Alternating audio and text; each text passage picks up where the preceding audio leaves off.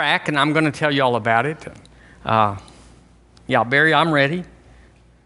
I've got a new track that I'm on, a new perspective. I, during this time and before, I developed a, uh, a mindset, as it were, an attitude towards River Church and what we should be doing because I'm, I'm the principal uh, oracle here, or orator, whatever you call it. Uh, I'll give it up any time, but right now that's the way that is.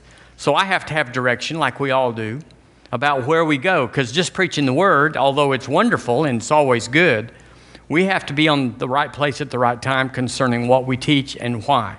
Y'all remember the story, and, and it's well known that after uh, it wasn't good, Coach Bryant, I, I forget, Barry probably knows, something led him to go into the locker room during the next after the game, and he brought a football in and he told the team who had been working their X's and O's and their defenses and their offenses, he held it out there and said, Boys, this is a football. We're going back to the basics. Apparently, they'd missed some basics. Well, I'm, not, I'm certainly not uh, inferring that we've missed some basics, but all people need the basics. You cannot grow higher than the foundation in your life. And so we all know a lot, and I wrote down because I said it last, uh, last Wednesday when we started a new series on the integrity of the Word. I'm in that same vein. We're going to start talking about basics. And you may say, well, we'll be bored. Well, we're not looking for the whole world to be new to you. We just need to fill in, chink in whatever's missing. And there'll be things said that you'll go, you know, I never knew that. I, I, that that's, that's been the limit to me he, being healed or, or the answer. We're endeavoring for our Holy Spirit to tell us what's missing in each one of our lives. This is a football. Yeah. So we're doing the integrity of the Word so that we don't just we just don't hear that the Word is true every whit, but that we know it. And what you know, you will do. What you believe is what you'll do. So that's what we're going to do concerning this morning the blood of Jesus.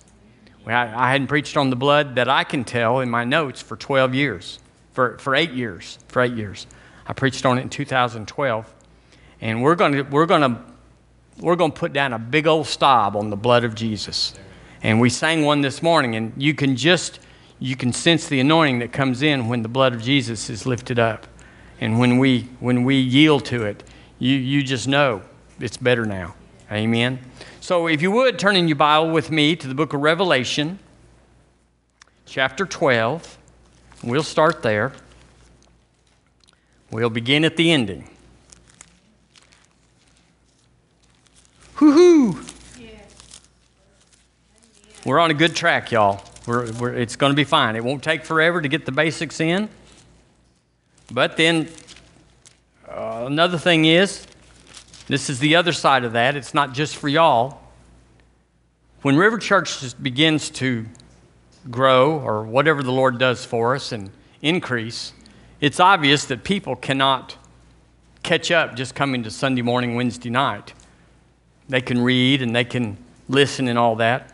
But we're endeavoring to put a library, an archive together where people can say, That's the blood of Jesus. I know nothing about the blood of Jesus. Here's the integrity of the word. I don't know I don't, I've always heard that uh, part of the Bible was wonky and, and they just ignore it. You need to listen to that series. So we're going to build an archive, put it online. You ought to go into Billings Ministries and look at all the sets that our webmaster has put up there. Some of them are amazing.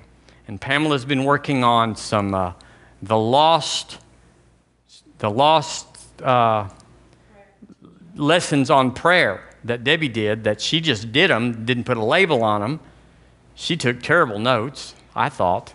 I could, she always just started a sentence and she knew where that was going, but here I am trying to figure out what that sentence meant. So we, uh, Pamela went through and listened to them, took notes, and we know what's in them now. We're going to put those up. Because if there's anything that's missing at River Church, and I'm not saying there is, it's prayer. We, we just don't, you know, you know why and all that was taken care of then. So, anyway, we're kind of going into a basics mode for a little while. So, we're going to do the blood of Jesus this morning and for however long it takes. And we're going to be grounded in that. There's just little else the word on Wednesday and the blood on Sunday. There's not much you can't whoop. The name of Jesus would be the only thing, and we will probably head off that away. Chapter 12, verse 12, verse, uh, excuse me, verse 11. Well, let's always go back to verse 10. I heard a loud voice saying in heaven, Now is come salvation and strength and the kingdom of our God and the power of his Christ. For the accuser of our brethren is cast down, which accuse them before our God day and night. Verse 11, let's read it together. I'm in the King James. Do the best you can. Verse 11, ready? Read. And they overcame him by the blood of the Lamb and by the word of their testimony, and they loved not their lives unto the death. Amen. Now, Barry, that made me think can we do that video after, the, after we get through here? Ah, of course, he's got it. I, why did I ask? Hallelujah. They overcame him by the blood of the Lamb. There is, it's the most precious thing that's ever existed the blood of Jesus. And we go over it all the time that how it was not the crucifixion that set us free, it wasn't the cross, it was the blood that was shed at that place. And we need to be careful. We need to be mindful not to idolize the vehicle or the tool that God used to get us redemption by looking to the cross. You know, we've sing, sang songs, the old rugged cross, and I'll, I can't even remember all of it, but it, it never mentions the blood, it always just mentions how the blood came. Well, that's like putting a, a picture of Jesus up on the wall. That's not Jesus. Right. Putting banners up on the wall that say, Praise the Lord. Well, that's, that's it's got to be in here, not just something that you hang around here. They're called icons. And you just, you can't have icons because they will try to take the place of the real. And so that's why you have certain faiths that dress up. And they have these pointy hats, and the, and the men wear dresses, and, and uh, they, they swing smoke around. Not making fun of that, but I'm just saying that does nothing. That does nothing. What does something is when you believe. And if you look to those things, there's a high likelihood you can look to things and believe in them. You know, get your rosary out and start counting the beads when actually it does nothing because it's a substitute. So we don't do icons here because we just, I don't even like the words on the screen, but we, we, we, we're going to be kind to visitors and to them. One time, I told y'all one time we had a song and I looked around. The song, the words to it were 12 hallelujahs together. I, I certainly won't sing it for you, so you would, but you've, you've seen that song. You just, mm-hmm, mm-hmm. There's people around there looking at the words.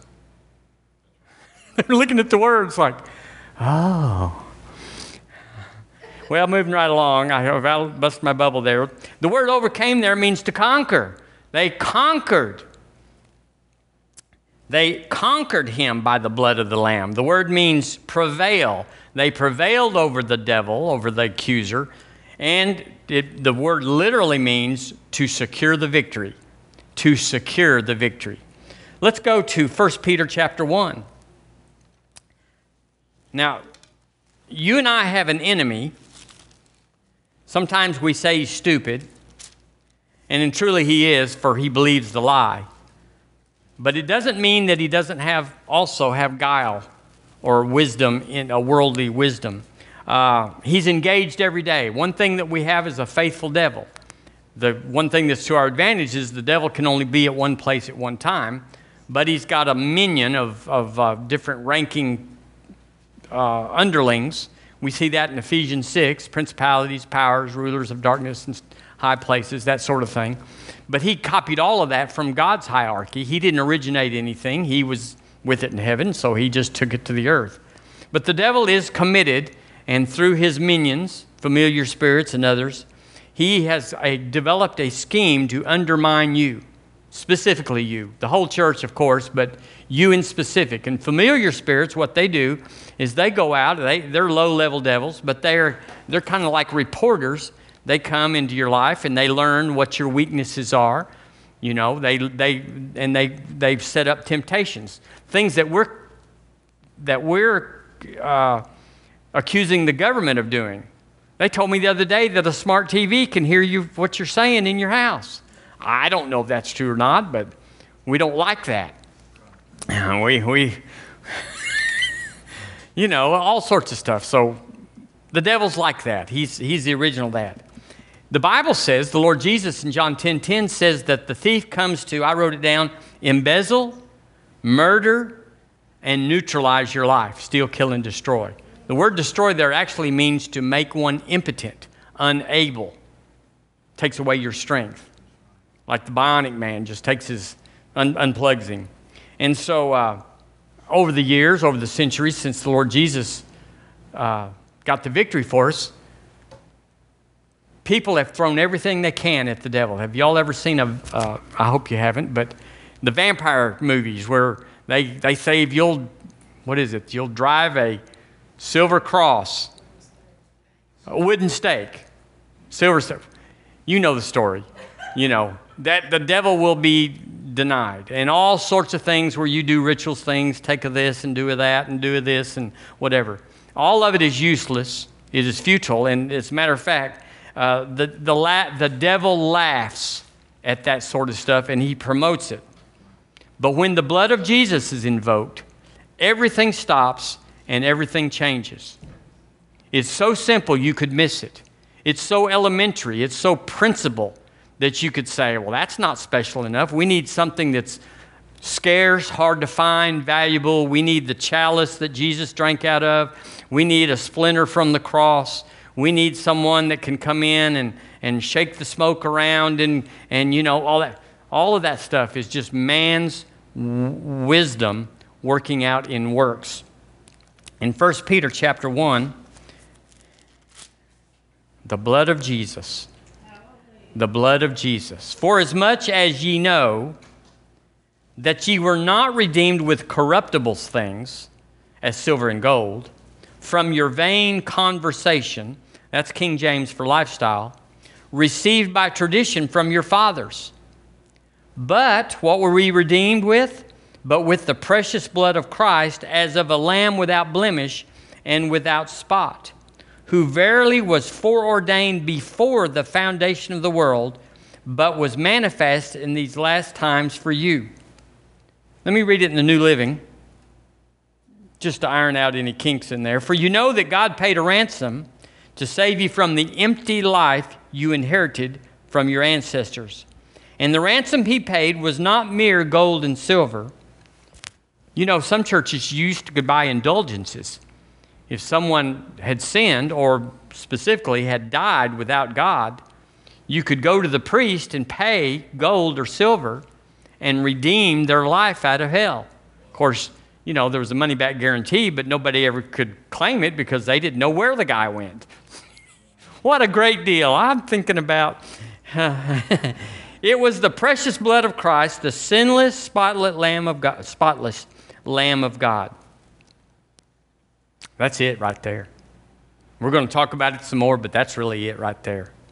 The Wuest, which is kind of a dignified amplified, says, But with costly blood, highly honored, blood as of a lamb is without blemish and spotless, the blood of Christ.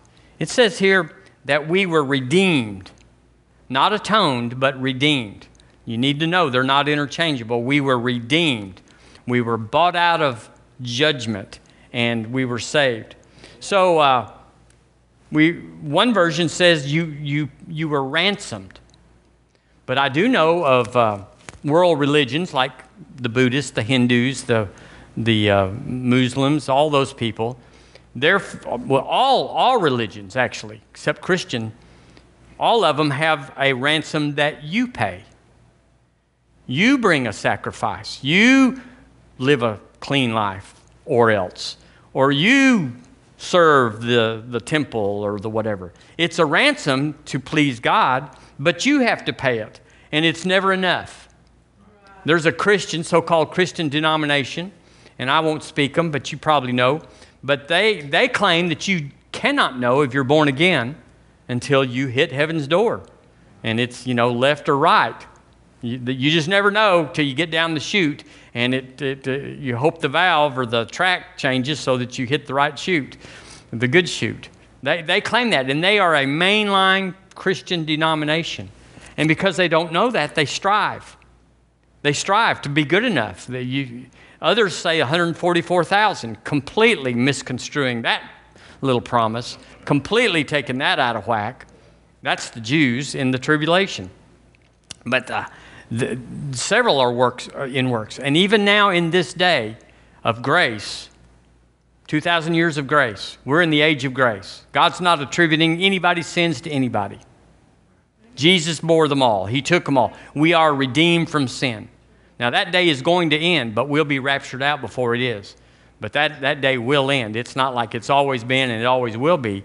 Jesus, when he went to the cross and died and, and shed his blood, he ushered in the, the, the generation or the time of grace. So people sin now because they look around and say, well, there was no lightning and no, didn't lose my job and my kids are still here. It, God must not exist, or he just doesn't notice, or the church is full of baloney. They don't really know what sin is. But none of that is true. Well, the church may be full of baloney. I'm not, I'm not sure about some of them. Amen. So uh, I'm thinking about the blood that it's the most unlikely thing that any God or anybody would use as a spiritual entity to save people, to deliver people. Can you just not think of silver and gold and diamonds? Can you not think of majestic robes and things? And you go, that's, that's the people. But the word says that he's no respecter of persons. So it's got to be the same for the rich or the poor. Don't you just love it that the rich have to go on diets just like everybody else? Don't you just love it that, you know, they have to go to the doctor for rheumatism and for a headache just like all of us? Don't you just love it they have to go to bed on time? They can't just, they are so limited, all, and then they have to worry about their money. Are you worried about who's going to get your money? Ah, you might someday, but not right now. So, God has always, always, always, from the beginning, from the beginning, dealt with blood. Turn with me to Leviticus if you want to, or I'll read it to you, chapter 17. And let's, let's go back to the beginning.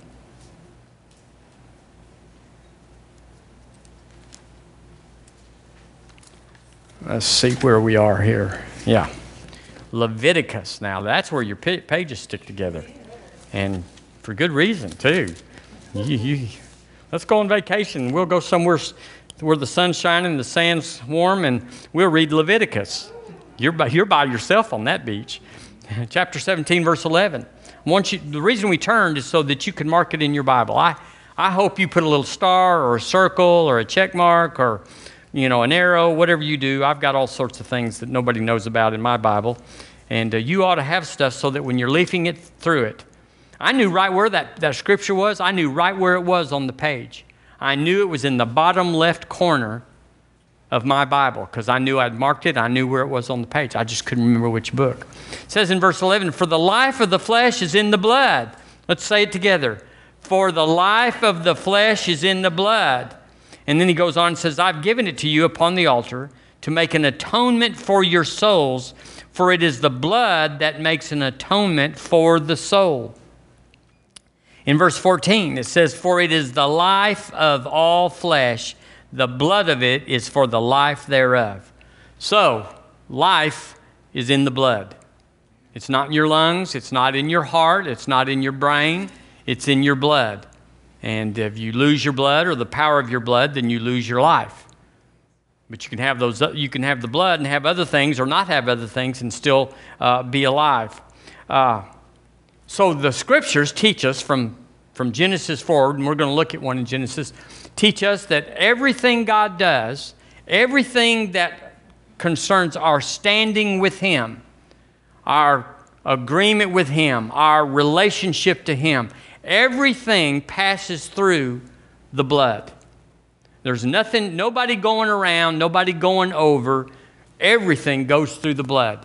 And so, however you go is however it'll end up, the kind of blood. If you go by the blood of bulls and goats, then that kind of blood will limit you or restrict you to what you have in God.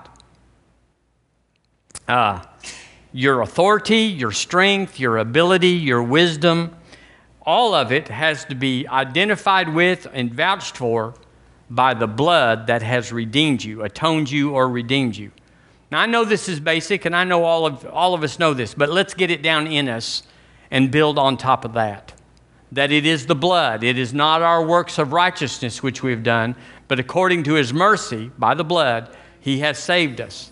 It is the blood, and it's the basis of everything. The reason people are guilty and feel condemned at times is because they've done things that are worthy of condemnation, but they don't know that every time God looks at us, He puts on those blood glasses, so to speak. And He looks at us through the blood and He can't see it. Matter of fact, one of the most uh, wonderful or amazing things about God Himself is that He has the ability on Himself to forget. You go, God knows everything. Well, he, until He says, Thou shalt self you thou shalt con- forget. So when we when we confess our sins, He's faithful and just to forgive us and to cleanse us, cleanse us, cleanse us in our mind, our soul, from all unrighteousness, and to cleanse us from His memory. The word says, I think it's in the book of Micah, that uh, He casts it in the sea of His forgetfulness. Well, how can God forget anything? He's God.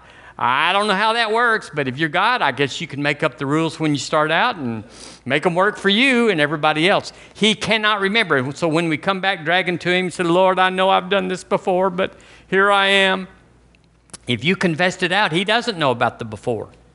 It's fresh. It's like you're being, there's no double jeopardy, so to speak. It's one, everything stands on its own because of the blood.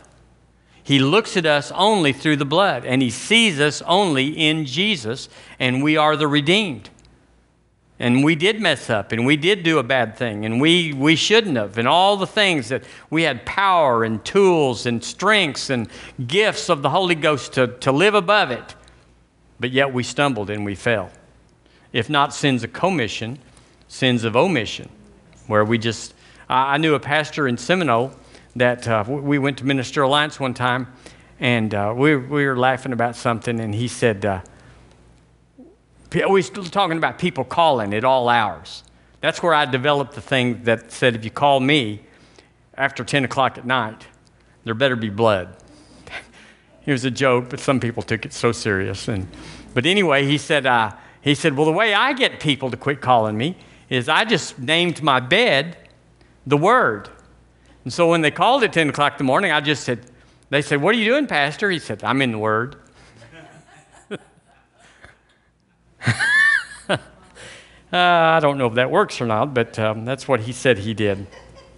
So you can only go to the, to the level in God with authority, with power, with ability, with favor, with wisdom, only based upon the blood that vouches for you, that you are identified with. And so if you are identified with, like I said, with blood of bulls and goats, then you are, you are limited.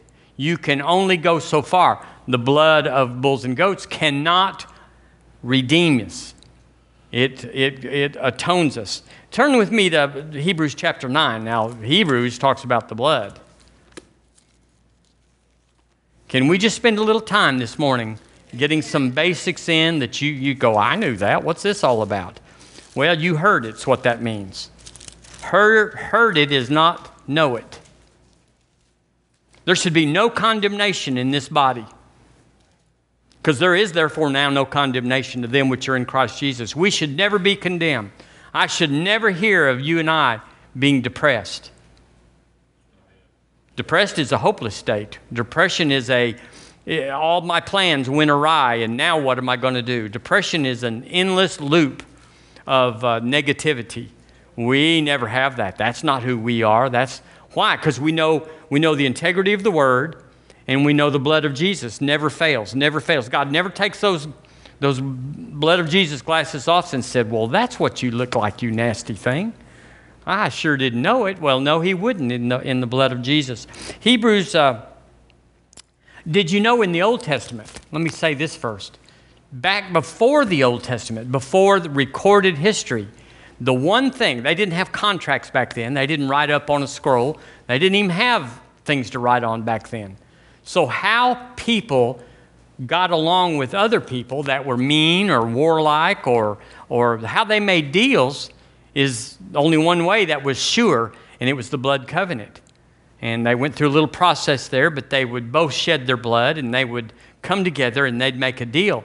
And it was so binding in that day, so a blood covenant was so binding that if you failed to meet the covenant, your family would come and stone you because no one could live under the umbrella or the authority of someone who had broken a blood covenant. And so it's kind of like when somebody gets a, a scourge in the house or a, a whatever. Let's say it different than that. If something comes into your house, you stomp it out before it gets on all of you. And so that's what it was. They said, you, you did the blood covenant. We witnessed it.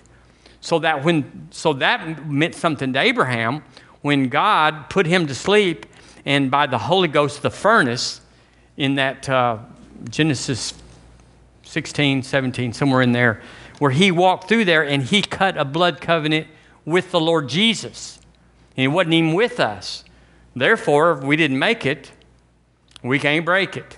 And it's an everlasting covenant. But even God Himself did it with blood. There is no other way. And so these people in old times, if you did a blood covenant, you're, you're stuck. You're, you're in. There's no way you can undo a blood covenant. Uh, they were highly respected. Well, we've got away from that. And now we've got into, in these last days, into money. If you have enough money, you can buy out of a deal. You can break your promise. Uh, I knew a man in, uh, in when I was farming that uh, we all, a lot of people contracted their cotton back in 1975. And that meant that you promised to deliver to the mill, and they promised to give you a dollar a pound. Well, that was unheard of. We were all getting 55 cents a pound. And people contracted their cotton, and there wasn't any cotton in the world at that time, and so it was a great deal. But some thought it was going to go to $2. Do y'all know Greedy Bob and and uh, Stingy Sam, well, they were there, and so they did not contract. Uh, no, excuse me. They didn't contract for a dollar. They contracted when it was going up to a dollar, and they contracted for 60 cents because that was just amazing 60 cents. 70, of course you'd sign. Well, some people waited for a dollar. Well, when cotton came into harvest, the mill was wanting to get their cotton. We've come with our 60 cents to buy everything that you contracted for. And I, I there was a wealthy, fairly well to do farmer that was there, and I heard him at the coffee table over there in the cafe. He said, I tell you, my word's not worth a dollar a pound. I'm not going to deliver my cotton. I'm breaking the contract so then I can sell it on the open market for a dollar. Now, I may have mistold that a little bit, but the general thing is he said, My name, my word is not worth that many thousands of dollars. And I never liked him after that. And he, he, he never made anything. He never did anything good that I ever knew about. But anyway, my point is we got to keep our word because it's based on the blood, the way we keep it. Hebrews chapter 9, verse 22. You notice how we're just kiting along here with my long stories. Verse 22 And almost all things are by the law purged with blood here it is right here. And without shedding of blood is not, excuse me, is no remission. Without shedding of blood is no remission. The Amplified says, without the shedding of blood, there is neither release from sin and its guilt, nor the remission of the due and merited punishment for sins. Everything in the kingdom of heaven works off the blood. So now you see why Jesus paid an awesome price for us because he gave his blood, but to give your blood, as we saw in Leviticus, you had to give your life. If it, if it was a hand or a foot, he could have lived. But he had to give his blood, and he was completely drained of his blood, the most precious thing that's ever existed. So, the, the currency in America right now is the US dollar. There's nothing else. The yen won't work here. The Deutschmark won't go here. The franc, it doesn't work. But the US American dollar, that is our currency. But that currency has no weight in heaven. You put together $10 million and you think, I got something I'm going to work on St. Peter with, so to speak. I'll give him $5 million. He'll think, I'll let you in for four. But it doesn't work that at all. Not when the streets are paved with gold. It's kind of hard to seduce a guy that's with American dollars when they don't even have anything. So the spiritual realm of currency is the blood of Jesus. Everything rises and falls on Jesus, period. But Jesus is his emblem or his identity is the blood. His, his authority in heaven, his authority to redeem us, his authority to take care of the devil is not by some magic thing where you say, in the name of Jesus. It's not a magic amulet or, or oath or whatever. It's based on the blood. Everything we have, no matter how it's administered or carried out, is based upon the blood of Jesus. There is no, there is no, nothing that can stand up against the blood of Jesus. It's, it's the sovereign thing or item in, in the whole world. So, uh, he redeemed us with his blood, so he redeemed us with his life. And then he put, because of the blood, he put his life in us at the new birth. And it was that blood transaction that made us family, that made us one. That's how, that's how a man and a woman, when they get married, the Bible says the two shall become one. It's a flesh covenant, but there's got to be a blood exchange even in that during consummation, there's a blood exchange, or should be. And so that covenant is binding. You can't just, you know, say, well, I'm tired of her and I'm going to go get me a, a, a, a, different model or whatever. Not in God. Now, I mean, we, we, we mess up stuff, and, and uh, when a man, man starts uh, beating up on a woman, uh, the thing about God hates divorce is always precluded that God loves deliverance. And there's no, there is, God hates divorce. We can't divorce thing. You start whipping up on her, I'm going to hold you down while the Lord takes you off and whips you. so just get the religion out of it, it's my point. Uh, Hebrews chapter 9. Are we still there? Let's look in verse 6. Let's back up just a little bit here. It says, verse 6 Now, when these things were thus ordained, the priest went always into the first tabernacle so, you know, there's three spots to the temple or the tabernacle, accomplishing the service of God. But into the second went the high priest alone, once every year, not without blood, which he offered for himself. Now, what blood did he offer? If you read in Leviticus and Deuteronomy, you'll find all the things that the high priest had to do to himself to just get him in the door. And it was so iffy that the Bible says that they tied a rope around his ankle. And he, he, he, he drug his end of the rope and they held on to the other end. And if they ever heard a thump, they, dr- they, they drug Leroy out and say, okay, next, you better get behind your ears this time. They, they yeah, you missed a spot. Yeah. Uh, verse uh, 7 for if that first covenant had been faultless, then should no place have been sought for the second. For finding fault with them, he saith, Behold, the days come, saith the Lord, when I will make a new covenant with the house of Israel and with the house of Judah, not according to the covenant that I made with their fathers in the day when I took them by the hand to lead them out of the land of Egypt, because they continued not in my covenant and I regarded them not, saith the Lord. For this is the covenant that I will make with the house of Israel after those days, saith the Lord. I will put my laws into their mind and write them in their hearts, and I will be to them a God, and they shall be to me a people. And they shall not teach every man his neighbor, and every man his brother, saying, Know the Lord, for all shall know me, from the least to the greatest. For I will be merciful to those to their unrighteousness, and their sins and iniquities, here it is, will I remember no more. Now the story on that is, is when they when the high priest went in, he had to be sanctified. He had to be so squeaky. Only the high priest could do it. He had to have certain robes on. It had the medallions of all the 12 tribes. He had a certain hat on. He had a linen underwear that he had to put on a certain way, and he had to wash this way and wash everything to get him ceremonial clean. Now, you know, none of it worked as far as the natural. God didn't say, Whoo, there's a good boy that came through the door. He just accepted it because of his terms. He said, I'll, You'll know that it took a cleansing to get in here if I set up all these rules. It was on his side so that the high priest and the people would know. Leroy's going in, I, you know, watch out. But uh, he'd go in there and then he would, he would sprinkle or scatter the blood of, of, of a spotless lamb or on the altar, which was the Ark of the Covenant. So then, then he would turn around and come out.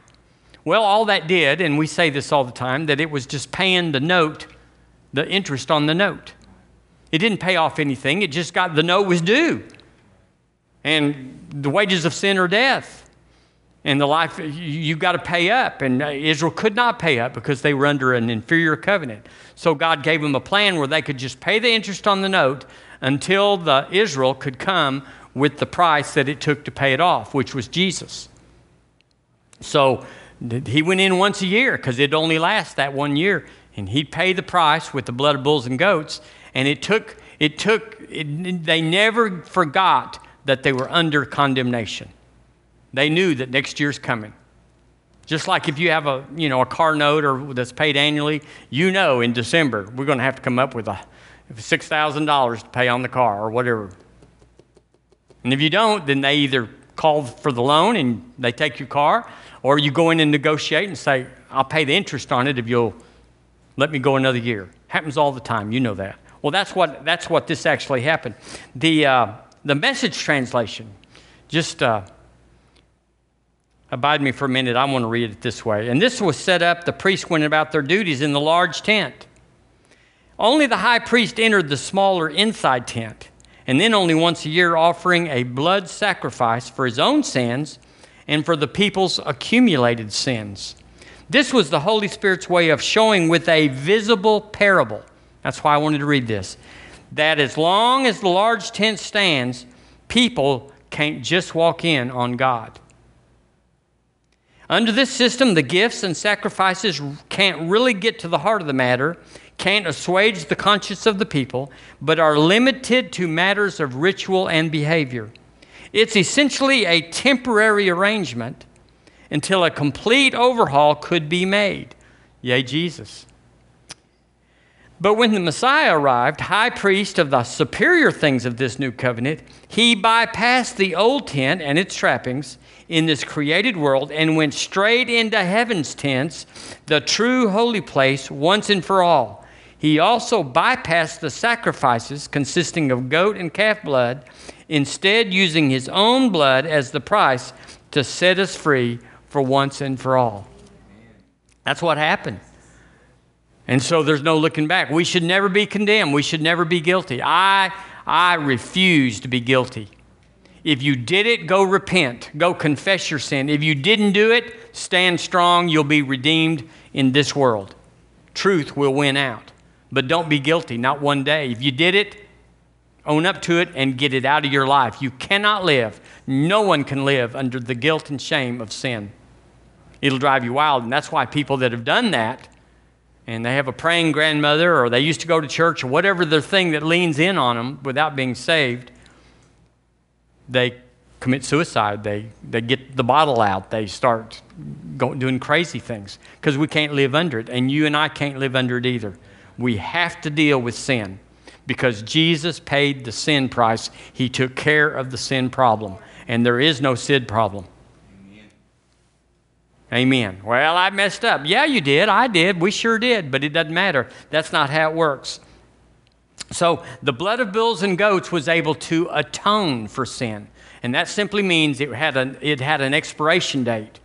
You got 12 months, boys and girls, to live under this, and then we got to renew the note, or out you go. So that was an atoning blood. We are not under an atoning blood, which has a, a back end that has a, uh, an expiration date. Ours is perpetual. He went into the holy place once and for all for us. Now, I'm going to just read this. Don't turn there. It's in Genesis 2. 2.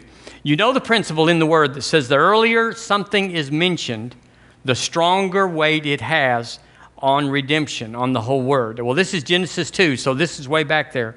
uh, the, the Lord was dealing with Adam and, he, and, and Eve. He said, Of the tree of the knowledge of good and evil, thou shalt not eat of it. Okay, that's, that's tough stuff. That's big boy language. You don't do it. Don't do it. For in the day that thou eatest thereof, thou shalt surely die. Okay, there's the back end of it there. Well, y'all know Adam surely died because he ate of it.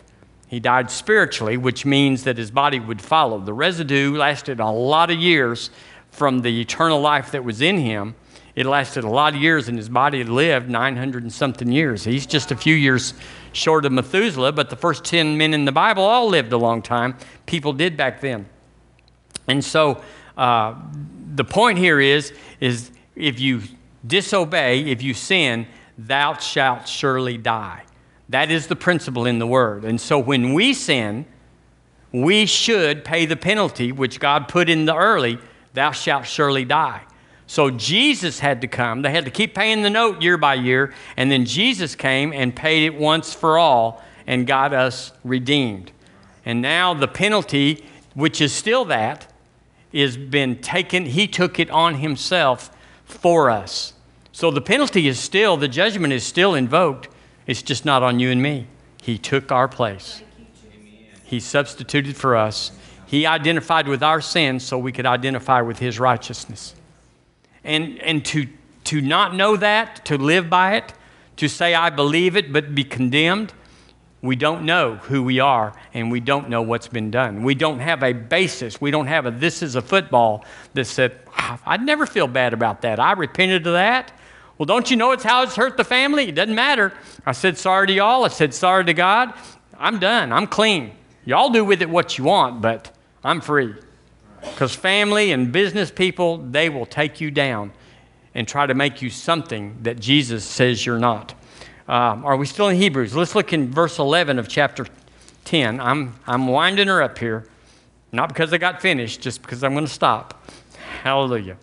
Verse 11 of, of Hebrews 10 And every priest standeth daily ministering and offering oftentimes the same sacrifices. Look, look, look which can never take away sins, take away sins.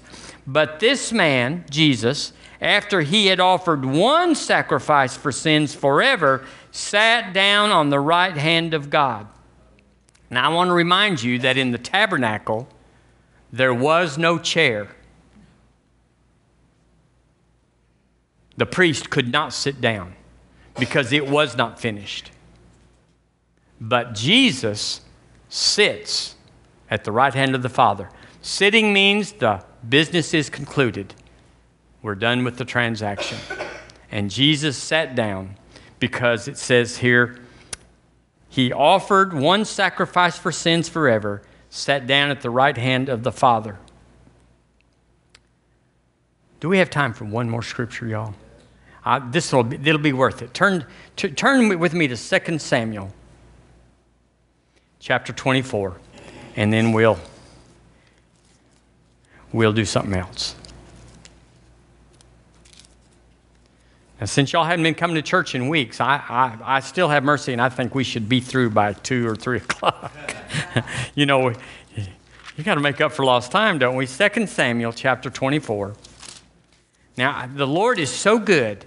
I mean, his, He is so good that He does not leave us without a record in the, in the, the canon that, that makes what we find in the New Testament stand only on its own. He gives a what's called a type or a shadow or a parable, a shadow in the old, and promises the people of the old, even though they won't, uh, Hebrews 11 said they never tasted it, but he put it in front of them. In chapter uh, 24, verse 21, and Araunah said, I don't know if I said that right, but that's the way it's going to go. Aruna said, Wherefore is my lord the king come to his servant? Why did you come, king? David said, To buy the threshing floor of thee, to build an altar unto the Lord, that the plague may be stayed from the people. And Aruna said unto David, let my lord the king take and offer up what seemeth good to him. Behold, here be oxen for burnt sacrifice, and threshing instruments and other instruments of the wood of the oxen for wood.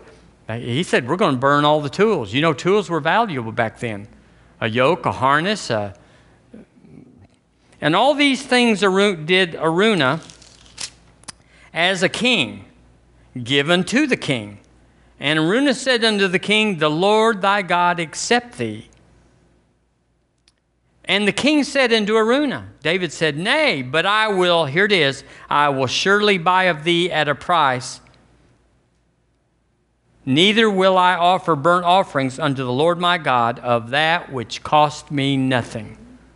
Now, this, this is powerful. I, I hope you have that underlined there because it's a principle in the kingdom.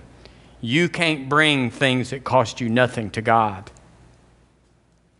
We have to even be mindful. Now, I, I don't want to meddle or anything, but we have to be mindful that we don't just tip God. probably enough said about that, but, but it's, it's got to cost you something. It's got to get you over on the edge. I've lived on the edge all my spiritual life. I've lived on the edge. I'm not bragging, I'm just saying it's something I got. I got this scripture way early. Somebody taught it, and I heard it, and I said, I'm going to live on the edge. Now, God doesn't care if you live on the edge, but I can tell you, you put a lot more value and worth into something that is precious to you. Like if God doesn't come through, we're we're not going to eat next week or something like that. you know, that's a lot different than the than the two rich guys that just threw in out of their overflow and the widow put in everything. Jesus said she did something that cost her something. These boys, it didn't it, it didn't change their menu for the week or the the bridles on their horses in the month. Very important that we know a sacrifice, he says here, Listen, a sacrifice that costs you nothing is called unacceptable. So when you say to God, I'll go where you want me to go and do what I want you to do, be careful of those vows because you have to have follow through. You have to have some sort of follow through. It, it doesn't mean you have to do anything. Uh, like uh, Ananias and Sapphira, when uh, Peter said, Was it not your own when it was under your control? but you came and said, I've brought it all, and you lied to the Holy Ghost because you were saying to everybody, Yeah, I'm just like Barnabas, I brought it all, when in fact you kept back the price of the land. He said, We, we should not, it should cost you something. It cost Barnabas, it should cost you. And so we search out the best we have. Now listen, we search out the best we have. We search out the best we have. Even, even to this building, it's, it's the best we have.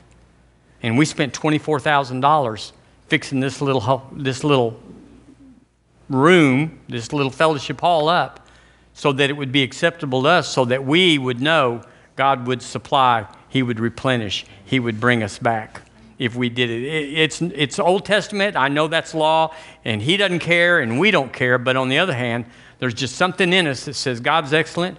I want to be excellent. And I'm going to, I'm going to bring what is my best to Him. We talked about the other day how the tithe is not just 10%, but it's your first 10% because that's a value. You don't know if you have enough to get to the end if you give it first. And you can use that kind of as your negotiating token to say, I'm going to pay the electric bill and the house rent. And if there's anything left over, I'll, I'll bring it to God. Now, see, that's unacceptable. Even though it's the same amount of money. I brought it, Lord. It was a hundred. I brought a hundred. It, it's not the same. Do y'all see this? Not my rule, but it's the word. Praise God. The blood of Jesus. We're going to fight different battles from now on. Not that we didn't know about the blood. I'm convinced, and I'll just say this since we're going to blow out the clock anyway. It's 5 till 12, if y'all want to know. I'm just used to getting out earlier than that. But I'm convinced this is my, because I want River Church to go. I want it to be everything it's supposed to be. I want, I want us to, to be where we're supposed to be. And I'm convinced that we should, uh, uh,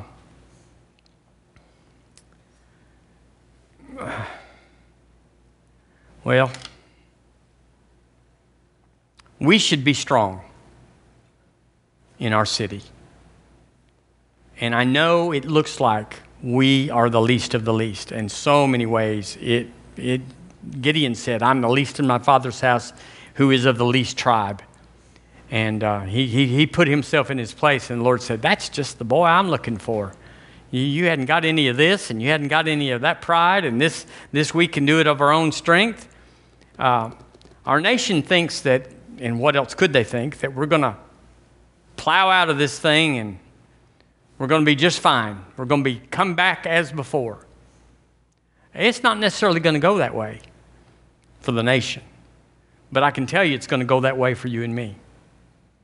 Malachi talks in chapter 4 about there's going to, in the end days, there'll be a difference between the righteous and the unrighteous. And I can tell you there has not been much, not much evidence. Not, but we have peace.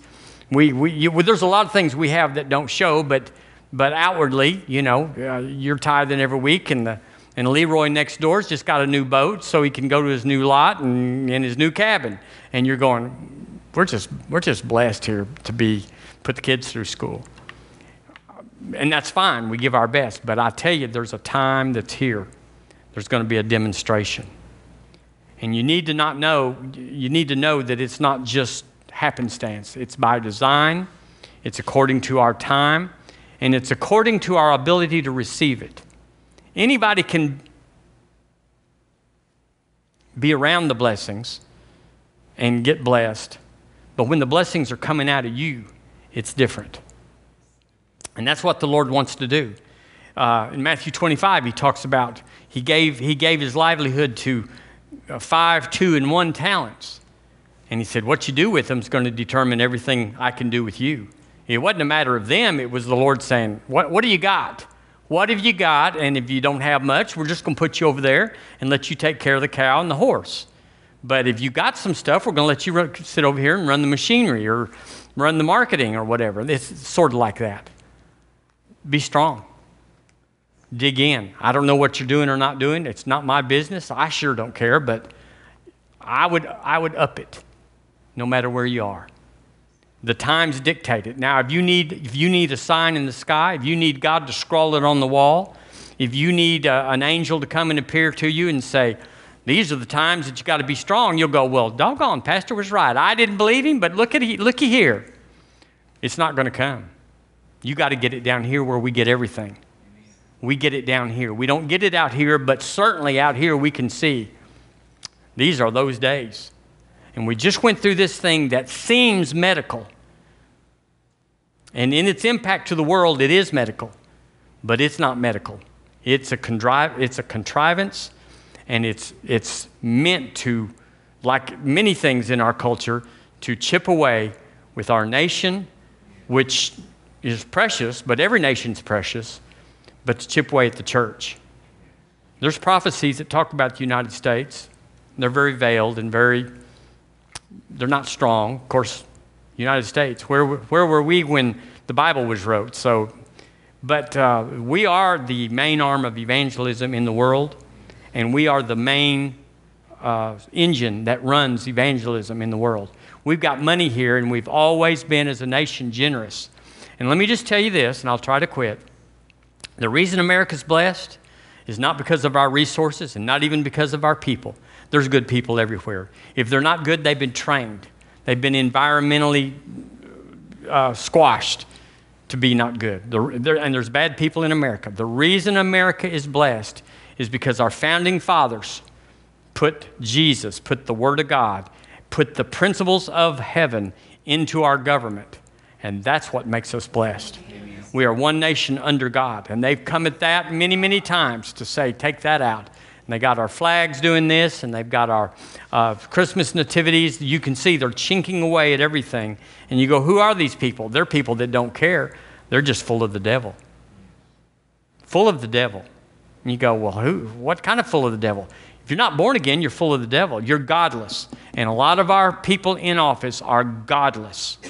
They may say they go to this church or that, but they are godless. If they're not born again and not renewing their mind, they're godless. Well, we can't, we can't school them. All we can do is hold our ground. And I'm going to hold my ground. Amen. And that's why Deborah said, We're not going to ever close. I'm going to hold my ground. Now, it's not, I'm not a, I'm not a anarchist. I'm certainly not a rebel. I, I'll never be a rebel. But we're going to look at some things in the future that talk about where the, where the Lord has mandated these things would come. He said these things would come, and He's told us how to deal with them. And so this was kind of a drive by. This COVID thing is a drive by.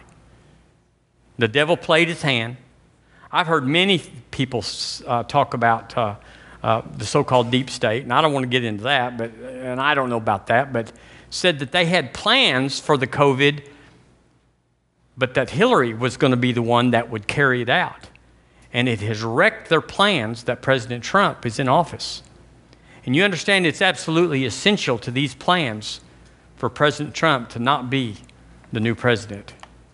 They just pack your bags, Gertie, because if if he's not president again, we will have a, the church will have a harder time doing what we must do. Whether easy or hard, we will do it, but it'll be harder without this president because he cares I, listen, he's rough, he's this, that, and the other. He's not one of us. If he had been Presbyterian or Methodist or Baptist, we wouldn't have voted for him because he wasn't our kind. I told my mother, I said, okay, let's, this guy's a Mormon. He, maybe he's born again. Catholics can be born again, uh, you know. But uh, nah, she wasn't going to vote for one. She'd rather vote for a, a Hindu or a Muslim or a whatever was coming down the pike. You know, and I'm sorry, mother, I didn't mean to tell that. but I lean on my mother, and she has to take a lot. You know, I can't see her rolling her eyes. But anyway, all is well. We're not agitators. We're not going to overthrow anything. We're going to deliver Tuscaloosa County to the Lord Jesus, and we're going to have a move of God in Alabama. Now, I don't know how, but there's two entities that have been raised up about Alabama recently, and they're looking to to us to say, You got prophecies? They went online and found our prophecies, and therefore they found us. They did a search, and, and the Alabama prophecies are on billingsministries.org. Wow. You can look at them, they found them. So, hey, things are good. We're prospering, we're secure, we've got a story that makes us have glory. If you don't have a story, where I stood and having done all the stand I stood there for. If you don't have that, if you are pie in the sky all the way down, you never had to stand. You never had. I hope you didn't squeal like a schoolgirl when this COVID came in. I hope you didn't whine and carry on and all is me. I hope you didn't belly up and say, We're all, what are we going to do? And I hope you didn't. It may be you thought it, but I hope you didn't say, Woe is me. We are the church.